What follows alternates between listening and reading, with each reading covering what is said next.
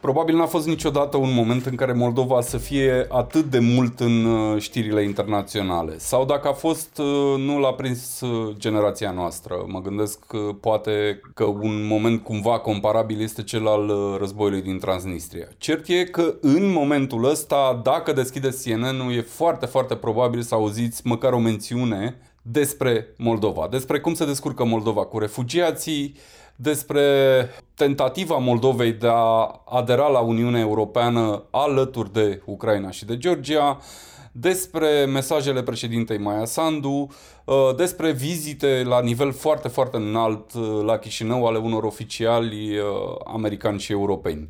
Evident, toate lucrurile astea se întâmplă din cauza războiului din Ucraina. Vă recunosc că am vrut să, să știu mai multe despre cum se descurcă, cum se descurcă Moldova în contextul ăsta, pentru că poziția ei nu e, nu e deloc ușoară.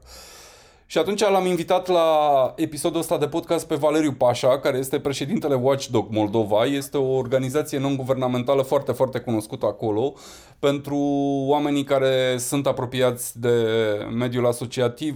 Organizația asta e cunoscută și în România, pentru că este adesea citată este amintită și reprezentanții ei sunt uh, prezenți pe la diverse dezbateri în uh, România. Salut, Valeriu! Uh, bună, Teo! Mă bucur să fiu alături de voi și ascultători. Hai să începem, să începem așa brutal. Cum rezistă Moldova zilele astea? Deocamdată rezistă uh, bine. Uh, cred că mult mai bine decât se aștepta multă lume. Uh, Uh, inclusiv uh, aici în Moldova. Da, cred că uh, în primul rând moldovenii de rând s-au mirat unii de alții că putem să ne mobilizăm așa, să dăm dovadă de atâta empatie, de calm și să sărim în ajutor pentru atât de mulți refugiați.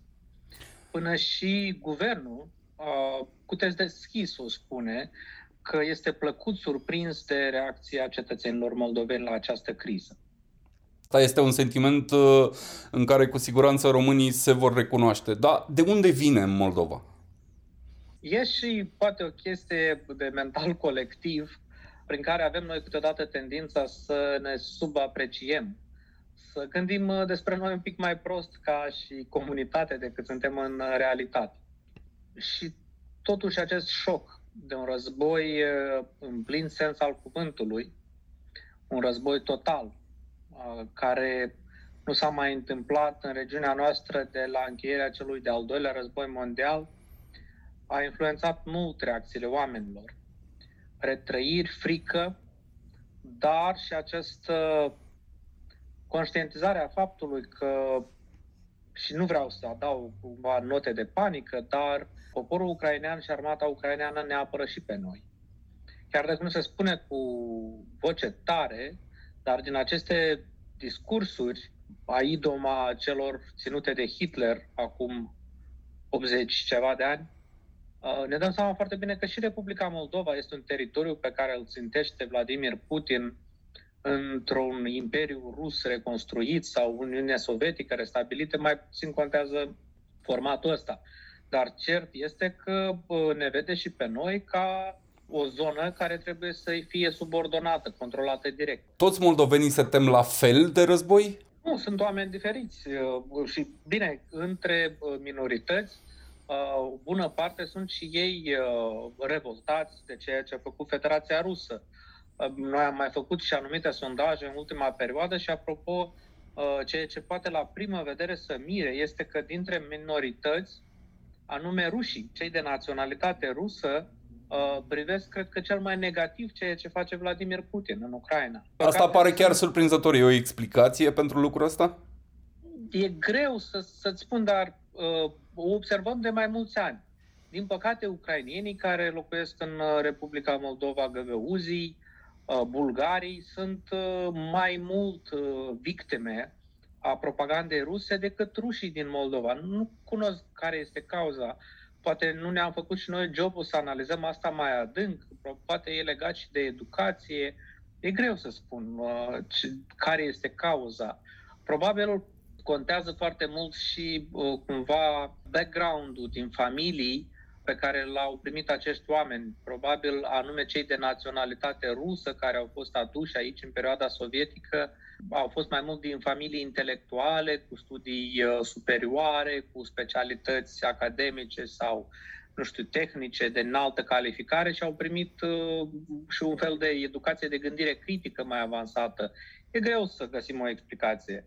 Dar uh, totuși trebuie să înțelegem că între cei uh, în jur de 35% de moldoveni care continuă să îl privească pozitiv pe Putin și cumva uh, îl, îl și justifică, peste jumătate totuși sunt, uh, hai să o numim așa, uh, națiunea titulară, vorbitorii de română, românii moldoveni.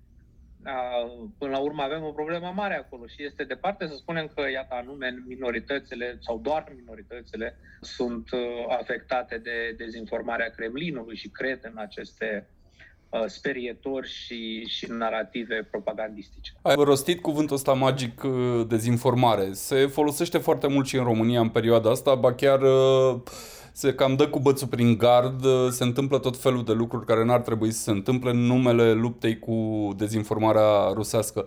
Dar hai să vedem uh, cum funcționează în Moldova dezinformarea asta. Ce înseamnă exact?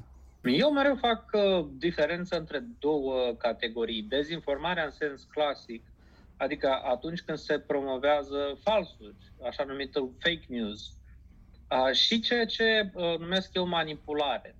În, în engleză, probabil, alternativa cea mai bună este misinformation.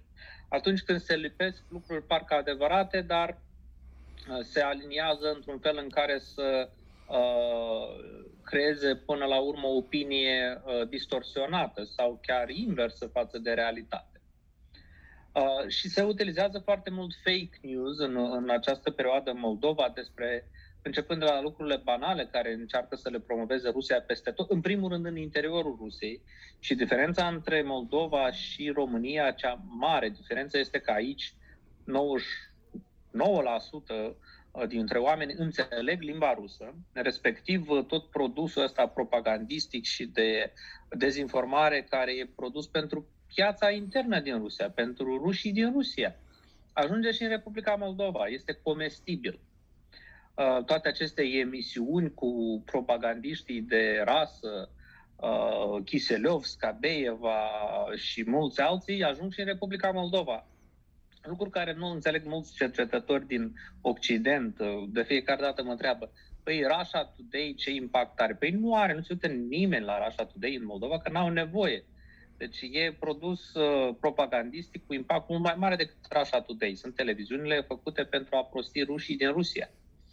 O să ne întoarcem uh, imediat și la impact, Valeriu, dar poți să ne dai câteva exemple înainte de a continua? Cum arată dezinformarea asta rusească? Uh, începând de la chestii, orice imagini video care apar cu dovezi ale atacurilor uh, armatei ruse asupra civililor, asupra obiectivelor civile, uh, ies ăștia și zic uh, verde în față că de fapt uh, sunt atacurile naționaliștilor ucraineni asupra propriilor orașe, sau sunt uh, imagini trucate și montate de ucraineni sau mai nou de uh, specialiștii NATO pentru a ponegri Rusia. Deci, efectiv, iese cu asta în față, inclusiv contrazicându-se.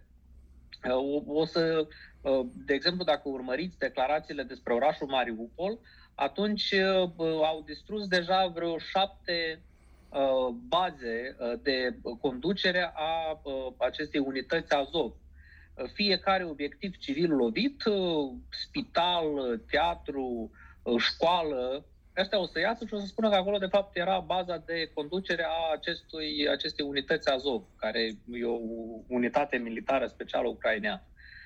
Uh, sau altceva despre aceste laboratoare. Deci o chestie absolut după limita penibilului Uh, că erau laboratoare fondate de, Ucra- de americani în Ucraina. Nu înțeleg pentru ce dracule ar trebui anume în Ucraina să facă laboratoare în condițiile în care au pustie în draci în însăși SUA și că ar fi elaborat acolo virus speciali care, atenție, să țintească doar etnicii ruși uh, și care să fie răspândite în Rusia de păsările călătoare ți se creează impresia că e un film prost de Hollywood sau, sau vreun serial ieftin, uh, e noaptea minții. Să, adică până și autorii de filme science fiction au grijă să adauge niște chestii acolo să nu arate prea penibil. Dar dacă sunt atât de ridicole și suntem de acord și cred că oricine ne aude, oricine te aude, Valeriu... sunt la fel de ridicole și inofensive.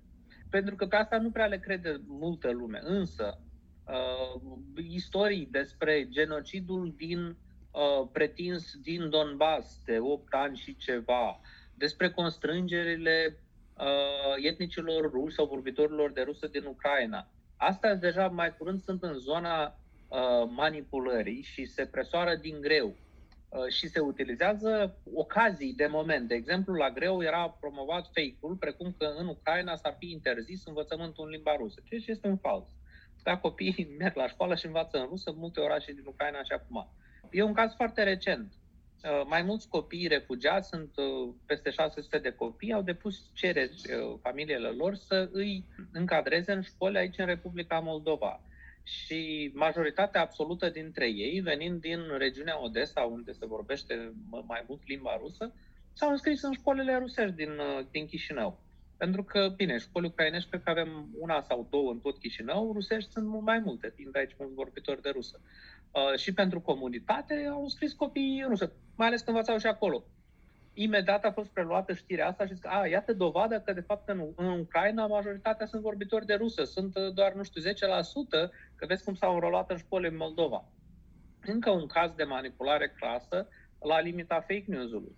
Foarte multe falsuri sunt orchestrate în special pentru publicul din Moldova legate de refugiați. Și le-ați văzut, cred că și în România din plin, dar aici fiind uh, un teren propice, pregătit de zeci de ani de această propagandă rusă, au prins mai mult. Falsuri precum că bă, unii refugiați ar fi agresivi și că i-au impus pe chelnerii moldoveni să le vorbească în ucraineană și că au atacat pe cineva nu știu unde, că se ocupă de tâlhării.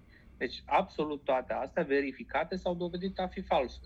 Dar astea sunt răspândite la greu explodite și, și distribuite la greu. Sunt răspândite cum? Uh, prin intermediul mediei clasice sau prin, uh, prin intermediul rețelelor sociale? Sau amândouă? 90% din efort este pe uh, media socială, pe mediul online. Începând de la canale de Telegram, TikTok, Facebook, grupuri, Instagram în mod absolut evident. Deci acolo se răspândește cel mai mult, dar sunt alimentate și de discursul a unor influenceri, în special din zona politică sau apropiată de partide politice,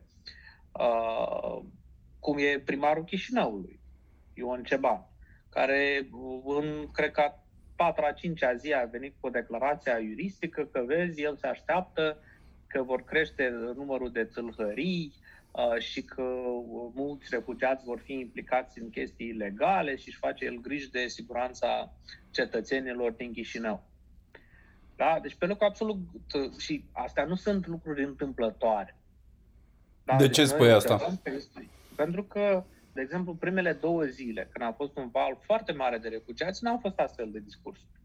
După care au început să apară, în special pe TikTok, și, de exemplu, ai o doamnă care, nu știu, are și ea 102 de urmăritori, pune un video, are 200 de vizualizări și se alege cu 15-16 mii de distribuit pe o singură postare urcate pe Facebook. Noi am făcut niște analize prealabile pe aceste postări care devin super virale și am depistat acolo foarte multe profiluri dubioase, inclusiv profiluri care uh, pretins sunt a unor cetățeni bulgari, uh, cehi, georgieni, adică oameni care habar n-au despre ce se vorbește acolo pentru că e în română sau în alte cazuri în rusă. Am avut alt, alt caz cu un tip, mă rog, nu știu cât este de uh, sănătos din punct de vedere mental, care a ținut un discurs enorm, un discurs din asta antisemit, deci o chestie clasică, că e un război pus la cale de, nu știu, sioniști, tâmpenii din astea, care circulă în regiunea noastră, din păcate, de grabă sunt 150 de ani. Și a pus-o pe pagina lui de Facebook, mi-a, mi-a raportat cineva acest, această chestie, Uh, avea vreo 30 de distribuiri la 8 ore după postare. Nimic Asta nu e foarte mult. Nu e foarte mult, nu e o chestie cu impact, m-am uitat și eu, m-am crucit, ok, nu e o chestie cu impact, mergem mai departe. Același om mă trimite la distanță de 24 de ore și văd că are 12.000 de distribuiri. 12.000, adică în primele 8 ore a luat 30 de distribuiri și în următoarele 24, 12.000. Și s-a dus și pe grupuri din România, că discursul era în română. Bine, între timp Facebook l-a dat jos, că l-a tot, tot raportat toată lumea. Din ce am înțeles, pentru instigare la ură a avut și o discuție profilactică cu Serviciul de Securitate Moldovean, dar uh, felul în care a fost distribuită această postare este unul absolut artificial. Ca să-ți dai seama, la 12.000 de distribuire avea ceva de genul vreo 50 de comentarii. Nu funcționează așa exact. matematica pe Facebook, mai ales dacă e o chestie virală care provoacă emoții. Adică din alea 12.000 de distribuit, probabil vreo 90% au fost uh, un fel de fabrică de boți, troli, nu știu cum să-i numesc. Uh, pentru că profilurile nu sunt chiar uh, boți clasici din astea, cum am văzut utilizați, de exemplu, prin alegeri din Germania. Uh, când uh, erau cu niște nume, nu știu, indiene sau uh, din altă zonă din Asia, preschimbate în nume germane. Sunt niște profiluri crescute, crescute cu ani pentru segmente de Facebook diferite, de limbă română, de limbă bulgară, cehă, alte zone. Adică și-au pus la bătaie acum rezervele strategice de, de profiluri false, de troli. Când spui și-au pus la bătaie, te gândești la cine? La guvernul rus? Mă gândesc la unitățile militare ruse specializate în astfel de lucruri și în uh, alegerile din SUA. Executarea nemijlocită asta cu fabrica de troli Olgino din Sankt Petersburg este așa, o părticică mică, este un fel de uh, sub, subcontractat uh, de la privat. În rest, uh, operațiunile se făceau de, milita- uh, de unități militare specializate, instruite, care acționează foarte disciplinat și au și personal. Ai nevoie de un X număr de oameni care să fie foarte izolați de societate pentru a nu scurge informații uh, și să respecte o disciplină de fier pentru astfel de lucruri. Și ăștia sunt cei mai potriviți. Pot avea succes eforturile astea de dezinformare, că presupun că obiectivul lor este destabilizarea țării și a regimului politic. Uh, nu e nimic nou. Uh, operațiunea de destabilizare a regimului, uh, sau mă rog, a guvernării în Republica Moldova a început în luna septembrie anului trecut, atunci când Moldova a fost atrasă uh, pe loc gol într-o criză energetică, criza prețurilor pe, pentru energie, care au zburat foarte mult. Deci și-au activat uh, agenții de influență în conducerea companiei uh, monopolist pe piața gazelor Moldova Gaz, operând pe parcursul ultimilor ani niște modificări la contracte care au deschis portița pentru creșterea rapidă și foarte mare a prețurilor uh, prin șantajul uh, care s-a întâmplat în luna octombrie-noiembrie, că fie plătiți preț mai mare, fie vă deconectăm chiar acum, un fel de negocieri cu pistolul la tâmplă. Asta a afectat foarte puternic capacitatea de intervenție a bugetului de stat. Până la 10% din buget s-a dus pentru a compensa populației creșterile la tarif. Bani care, în mod normal, puteau să meargă pentru dezvoltare, pentru reforme, pentru infrastructură sau, elementar, pentru același suport social. Pentru că atunci când, în paralel, ai de făcut reforme în administrația statului, în justiție, să lupți contra corupției, ai nevoie și de stabilitate politică. Uh, fiind susținuți de uh, aliați locali, vorbesc aici despre grupările cleptocratice, oligarhice uh, din Moldova și nu sunt doar capii, cum sunt, nu știu, Vladimir Plahotniuc, care se ascunde undeva prin Cipru de Nord sau Vyacheslav Platon, care se ascunde în, în uh, uh Marea Britanie, uh, dar și o horta enormă de corupți, vorbe judecători, procurori, foști și actuali, ofițeri din serviciile de forță, uh, foști și actuali politicieni care au fost implicați în corupție. Ăștia toți, indiferent de coloratura lor politică oficială, pentru că pentru ei o să găsiți și o sumenenie din ăștia care sunt, uh, cum le spunem noi, români de profesie, uh, unioniști care să-și dau ochii peste cap că au luptat toată viața contra lui Putin, dar de fapt au furat Moldova și au făcut-o mai slabă pentru beneficiul lui Putin uh, ăștia toți sunt contra acestei guvernări și contra reformei justiției și contra luptei anticorupție. Uh, și au făcut tot posibilul să tensioneze situația internă. ăștia controlează o bună parte din presă, cred că minim jumate din presă, dacă nu mai mult. Uh, finanțează tot felul de formatori de opinie, blogeri, vloggeri, uh, fabrici de troli, uh, televiziuni și tot ce vrei, ca să accentueze toate chestiile negative și creșterea de prețuri în mod absolut evident nu e o chestie favorabilă unei guvernări și să o blocheze acolo, în alt fel de crize.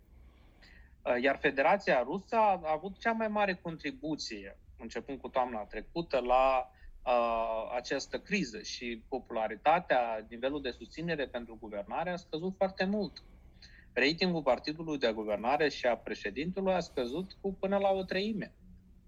E evident, încă au foarte mulți susținători, este și diaspora moldovenească enormă. Care da, să precizăm aici că uh, orice partid de guvernare din orice țară democratică, cum e și Moldova, se erodează la guvernare, adică inevitabil o pierdere ar fi existat.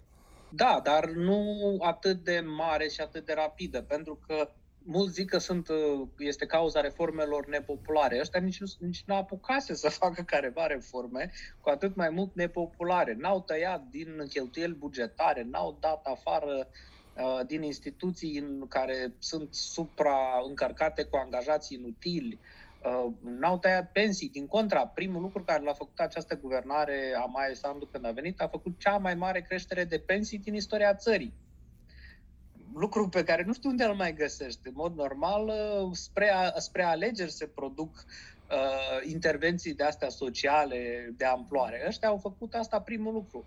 Nu au apucat să reformeze nimic în justiție sau altceva, au mărit pensiile la toată lumea, cât au putut ei. Mai rar e adevărat. cu asta. Să ne întoarcem la rolul dezinformării și al uh, fabricilor de troli sprijinite de Rusia. Care este efectul lor pe contextul pe care tocmai l-ai descris? Este un efect. Uh, în primul rând, uh, contribuie la uh, dezbinarea generală a societății. Deci, în acest efort de susținere a refugiaților s-a produs o consolidare fără precedent. Nu cred că am mai avut așa precedente de consolidare a oamenilor în Moldova, indiferent de limba vorbită, originea etnică, preferințe politice. Toată lumea s-a, s-a mobilizat sau cel puțin a susținut, nu știu, moral, verbal acest efort. Și iată, prin această zăzanie, Uh, prin această, aceste dezinformări scade acest elan de susținere și de consolidare a societății. Au revenit uh, politicienii proruși cu discursuri pe subiecte care în mod evident dezbină societatea. Ăștia ridică probleme legate de neutralitate, neneutralitate, vin cu tot felul de fake-uri, că uite, NATO vrea să atragă Republica Moldova în război sau Ucraina vrea să atragă Republica Moldova în război. Și nu e doar chestiunea refugiaților sau că uite, nu știu ce chestii face guvernul Moldovei prost, de asta cresc uh, prețurile că de fapt trebuie să, nu știu, să ne împrietenim acum și mai tare cu Rusia, că o să ne scadă prețul la nu știu ce. Se marșează foarte mult pe, acest, uh, pe această dezbinare. Acum, Uh, scopurile urmărite de Federația Rusă cred că sunt multiple. Unul este să erodeze gradul de suport public pentru Maia Sandu și pentru guvernul său. Să încerce indirect să lovească în opțiunea pro-europeană, care acum este dominantă. Ultimul sondaj care l-am făcut erau 59% dintre cei care spuneau că trebuie să aderăm la Uniunea Europeană și doar în jur de 15-16% cei care spuneau că trebuie să aderăm la Uniunea Euroasiatică, cea condusă de Federația Rusă. Este o discrepanță care probabil este la maxime istorice. E foarte mare. Și asta va fi una dintre ținte. Pe lângă asta, eu cred că se țintește și capacitatea Republicii Moldova de a oferi suport umanitar refugiaților din Ucraina și Ucrainei. Am auzit teoria asta, Valeriu, și legată cumva de alte țări, și de România și de Polonia. Și mi-aduc aminte că văzusem o știre zilele trecute în Germania. A fost o demonstrație a rușilor rezidenți în Germania care cereau guvernului să nu primească refugiați ucraineni. Care ar fi rostul unei astfel de campanii? Cum ajută ea Rusia? Mie mi-e greu, recunosc să înțeleg de ce ar exista așa ceva. În cazul Republicii Moldova, ă, asta ar putea să aibă până și ă, ținte să urmărească interese de ordine militar. De exemplu, dacă armata rusă reușește să atace dinspre est ă, orașul Odessa și dinspre vest să aibă o operațiune de desant undeva în sudul Basarabiei, atunci uh, drumul care leagă Odessa de Chișinău va fi practic singurul și el este destul de ușor de apărat pentru forțele militare ucrainene, va fi singurul uh, drum de aprovizionare cu ajutor umanitar a orașului Odessa. Vreau să fac o precizare pentru ascultătorii noștri care n-au apucat să uite atent la hartă. Valeriu, sper că înțeleg bine, când spui sudul Basarabiei, te referi la o zonă din Ucraina care desparte exact. cumva Marea Neagră de uh, Republica Moldova. Da, vorbim despre uh, spațiu cuprins între actualul oraș Belgorod, a fost numită în trecut Cetatea Albă și gurile Dunării. Da? Deci probabil asta va fi o zonă sau este o zonă potențială țintă a unei operațiuni de desant a Federației Ruse, astfel încât să blocheze orașul Odessa. Și atunci calea terestră prin Republica Moldova va fi cale de livrare a ajutorului umanitar pentru orașul Odessa și o eventuală destabilizare în Moldova poate să urmărească și uh, blocarea acestei artere de transport. Pe lângă aceasta, uh, în cazul în care uh, Federația Rusă are anumite succese în proximitatea nemijlocită a Republicii Moldova, reușește, de exemplu, să ocupe orașul Odessa, atunci va putea pune presiune maximă și cred că va pune pe Republica Moldova să accepte tot felul de acorduri politice. Cum ar fi federalizarea țării, da? ceea ce Federația Rusă promovează încă din anii 90. Ce ar însemna asta? Asta însemna că Republica Moldova ar deveni un stat cu o suveranitate limitată în politica externă și internă, căreia îi se va dicta de la Moscova ce să facă și ce să nu facă. Ceva foarte asemănător cu Belarusul? La asta te referi? E ceva așa, un mix între Belarus și Bosnia și Herțegovina, un model de stat uh, semi-nefuncțional care depinde mereu de voința de la, de la Moscova. Uh, și, na, în rest uh, ne blochează pe termen. Asta au încercat să facă mereu, deci începând cu anii 90. Nu s-a rostit aici, nu s-a rostit aici, deși ne-am învârtit așa în jurul, în jurul lor, nu s-a rostit cuvântul Transnistria. Exact. Despre asta cam ar fi vorba, asta încearcă ei să facă, să transforme Transnistria într-o unitate componentă a acestei federații în uh, drepturi egale, adică cu drept de veto asupra oricărei decizii. Cu armata rusă la hotar uh, și cu o societate dezbinată, cu un guvern care nu se bucură de suport, Uh, cu, dest- cu tensiuni care ar putea să degenereze în uh, orchestrarea unor proteste în masă, blocări de drumuri și altfel de lucruri, Federația Rusă consideră că va putea mai ușor să atingă aceste obiective politice, să impună Republic, conducerii Republicii Moldova ceva. În condițiile în care societatea va rămâne majoritar rezilientă, aliniată uh, și nu va susține astfel de cedări, federație, gradul de succes pentru o, o astfel de intervenție nemilitară din partea Federației Ruse scade foarte mult. Dacă există pericol unei invazii pe cale militară, deocamdată nu. Atâta timp cât armata rusă nu are succese în zona limitrofă, cel puțin în Ucraina și în sens larg în Ucraina. Dar e corect, să, e corect să spun că de succesul Ucrainei depinde cumva și succesul Moldovei pe direcția pe care și-a ales-o? Nu poate fi dezbătut. Deci asta ar fi ceva care am putea numi adevăr în ultimă instanță. Este absolut cert. Fără uh, controlul nemijlocit la granița Republicii Moldova, rușii nu vor reuși mare treabă. Da, pot să destabilizeze situația, să preseze, să sponsorizeze aici mai că și insurgență de tip Donbass, dar nu o vor putea controla, nu o vor putea menține în momentul în care nu sunt uh, nemijlocit la graniță pentru a putea livra suport.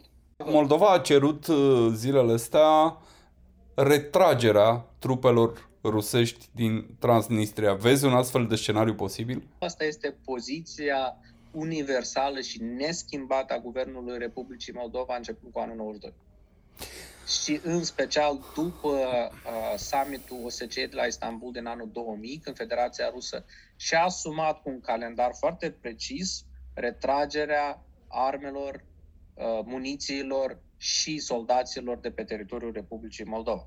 Până și când Igor Dodon, paiața Kremlinului, a fost președintele țării, poziția oficială a Republicii Moldova nu s-a schimbat niciodată. Asta trebuie să înțelegem. Și eu înțeleg că sunt, uh, mai au de cuvinte, într-un fel așa, stil al diplomaților, dar asta contează să fie înțeles.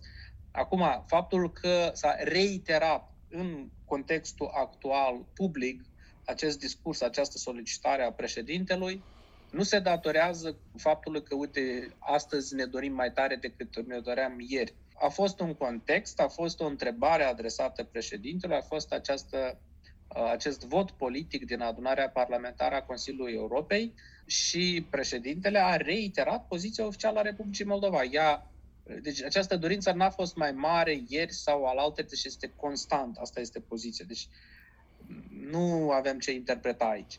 Dacă au crescut șansele, eu cred că au crescut. Eu cred că au crescut și nu se datorează doar insucceselor militare a Rusiei pe teren, se datorează acelor sancțiuni internaționale care vor slăbi extrem de puternic economia Federației Ruse. Uh, și nu exclud că într-o rundă de negocieri mult mai târzie, după încheierea păcii uh, în Ucraina, deja negocieri între Occident în sens larg sau între comunitatea internațională, pentru că nici măcar nu mai vorbim doar despre Occident, uh, și Federația Rusă pentru a scăpa de o parte din sancțiuni, pentru a fi din nou acceptată în, uh, măcar parțial, restabilită în drepturi, uh, drept țară care e parte a comunității internaționale, vor intra condiționări dure condiționări care vor implica Republica Moldova și Georgia. Retragerea trupelor ruse, deocuparea acestor teritorii care de atât 30 de ani se află ilegal sub controlul Federației Ruse. O precizare aici, Georgia are 20% din teritoriul ocupat, este o așa numită Republica Osetia de Sud, care este, cred că, recunoscută doar de Rusia, sau în orice caz este cultivată de, de Rusia. Da. În cazul Moldovei, recunosc spre rușinea mea că nu știu cât reprezintă Transnistria din teritoriul total al Moldovei. Sunt uh, circa 12%. Îți propun să rămânem un pic la, la Transnistria pentru că am o curiozitate. Uh, din informațiile mele, uh, să mă contrazici dacă nu sunt corecte, acei soldați ruși aflați în Transnistria ajung acolo, se face schimbul de tură, ca să zic așa, prin Chișinău. Și a pus vreo secundă Moldova să-i oprească? Nu și a pus problema să-i oprească? Nu este adevărat, de vreo șapte ani nu se mai face rotație de fapt în regiunea transnistriană. Lucrul acesta a fost interzis de autoritățile moldovene după uh, invazia uh, Rusiei în uh, Ucraina în 2014. Uh, rotațiile se fac într-un mod uh, total diferit. În regiunea transnistriană, majoritatea cetățenilor au uh, și cetățenia rusă Respectiv, uh, există așa numitele forțe militare transnistrene ilegale, uh, formate și din cetățeni ruși, uh, și așa își fac rotație. Există armata oficială rusească, așa numiții pacificatori și grupul special al trupelor ruse, și uh, unul, unul și același ofițer sau soldat poate să slujească oficial jumătate de an în armata rusă, iar următoarea jumătate de an în armata așa numită transnistreană. Adică să facem diferențe între ele nu, nu trebuie, pur și simplu. Au aceiași conducători, ofițeri, uh, fac toate uh, antrenamentele împreună, deci este o singură armată, practic, controlată de Federația Rusă și condusă de ofițerii ruși, uh, care nu mi-e greu să spun cât exact numărul și ce capacități are, sunt până la 8.000 de oameni sau în jur de atât, uh, ceea ce este mult pentru o regiune atât de mică, au o dotare destul de slabă, dar uh, depinde cu cine comparăm. Uh, și sunt, uh, în schimb, foarte intens antrenați. Deci, începând cu anul 2014, în Transnistria se fac antrenamente militare, practic, mai că zilnici, diferite, cu operațiuni de forțare a unor râuri, cu, sau, mă rog, a râului Nistru, în cazul da, cu antrenamente de luptă în localități, inclusiv în orașe, că sunt relativ bine pregătiți, dotările tehnice sunt destul de slabe, nu au artilerie grea prea multă, nu au uh, tancuri, uh, dar sunt destul de mobili. Uh, anume din considerentul ăsta, armata ucraineană, analiștii militari ucraineni își fac multe griji legate de acest contingent. Deocamdată, de la începutul războiului, Ministerul nostru Apărării, forțele sau structurile, Serviciul de Informații și Securitate, nu a remarcat o mobilizare mai mare. Și aici, Însă, și aici vine mirarea mea și a altora care nu cunosc atât de bine zona asta. Dacă Rusia are un asset atât de important acolo, 8000 de oameni care sunt pregătiți, de ce nu sunt folosiți? De ce nu-i vedem implicându-se în conflict? Ba, din contră, aș, aș vrea să precizez că la nivel politic, reprezentanții transnistreni par nemaipomenit de prudenți, cel puțin văzuți de aici de unde stau eu. Trebuie să facem diferență totuși între conducătorii uh, nominali sau de facto a acestor structuri politice, care sunt exponenți ai unui grup oligarhic numit șerif, care controlează economia regiunii transnistrene, uh, și uh, Federația Rusă, care are interese absolut diferite. Pentru oligarhii care controlează astăzi puterea politică în Transnistria, este convenabil să nu se schimbe nimic, să rămână acea zonă gri, uh, cu Ucraina de o parte și Republica Moldova și Uniunea Europeană de partea aia să poată să facă comerț legal cu Uniunea Europeană, beneficiind de toate uh, plusurile acordului de asociere și liber schimb, să facă uh, contrabandă din, din și prin Ucraina, Uh, să utilizeze gazul gratuit livrat de Federația Rusă. Deci este foarte profitabil să ai gaz gratuit uh, și să mai ai și o, uh, o uzină metalurgică enormă care poate să proceseze foarte mult și are și acces la gaz foarte, foarte ieftin, aproape gratis, să ai o stație electrică, o, o uzină electrică sau cum se cheamă ea, centrală electrică enormă care are gaz gratis de la Gazprom, poți să produci energie electrică cât vrei, să faci apoi ce vrei cu ea, fac uh, agricultură performantă. Uh, având electricitate gratis, poți să faci agricultură performantă cât vrei. Uh, au pus acolo ferme de mining, imaginați-vă doar partea asta. Da? Deci vorbim de criptomonede, da? De Bitcoin. Exact. De Bitcoin sau ce mai fac ei acolo. Deci ai electricitatea gratis Imaginați-vă lucrul ăsta. Deci, efectiv, da. iei gazul gratis de la Gazprom, faci din el electricitate și faci mining de Bitcoin. Faci bani cu ciocan, exact cum se spune în popor. E foarte convenabil să ai așa regiune la, la, la Cherem, dar pe Vladimir Putin uh, nu îl interesează absolut deloc uh, durerile economice a oligarhilor de la șerif. Uh, dacă el va da dispoziție să fie arestați toți uh, sau chiar lichidați, mă refer la puterea politică care nominal sau crede ea că conduce ceva în Transnistria. De asta trebuie să facem diferență foarte mare între frustrările celuiași Krasnoselski, care așa zisul președinte, care e controlat de șerif, și opinia Federației Rusă. Dacă Putin le trimite în mâine indicația să se mobilizeze și să atace într-o direcție sau alta, o vor face. Între timp, ei nu o fac din câteva considerente. Unu, chiar dacă sunt destul de numeroși, sunt, este un grup uh, din perspectivă militară slab. Uh, ei cunosc că armata ucraineană uh, are planuri de contingency, de uh, apărare, anume pe acest segment elaborate în ani și ani de zile. Presupun că armata ucraineană are și informații de intelligence perfecte legate de ce se întâmplă în regiunea transnistreană, fiind o regiune mică și ușor de penetrat. Plus, ă, asta ar însemna implicarea practic imediată a Republicii Moldova în acest război. Adică o, ă, chiar dacă nu directă, nu a, spunem, guvernul Republicii Moldova. Ceea ce va genera o reacție internațională vehementă. Ceea ce va genera uh, o mobilizare și uh, potențiale destabilizări în toate zonele ocupate de Rusia, de exemplu chiar în Georgia. De fapt, ce am văzut ieri este că Federația Rusă își scoate armata, și nu doar armata, dar și insurgenții din Osetia de Sud sunt mobilizați și trimiși pe front în Ucraina.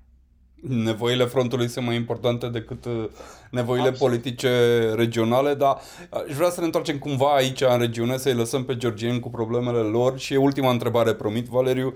Unde e România în toată poza asta? România acordă un suport uh, enorm logistic și umanitar Republicii Moldova astăzi. Preia efectiv o mare, mare parte din refugiați, pentru că Republica Moldova este la limita puterilor. Mă refer la componenta de stat în a gestiona. Efectiv, nu avem unde să cazăm în condiții decente atât de mulți uh, refugiați marea majoritate, peste 75%, stau cazați la rude, prieteni și au chiriat apartamente, unii mai înstăriți își permit să stea și pe la hotele, dar sunt mii și mii de oameni care stau în custodia statului.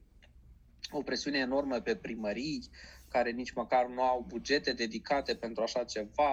E un proces întreg până o să le aprobe aceste cheltuieli. E presiune mare și ceea ce asigura România este un coridor verde. Efectiv, uh, sunt autobuze care așteaptă în vamă la Palanca refugiații, sunt întrebați dacă o doresc, sunt imediat preluați și duși la Huș sau în alte părți.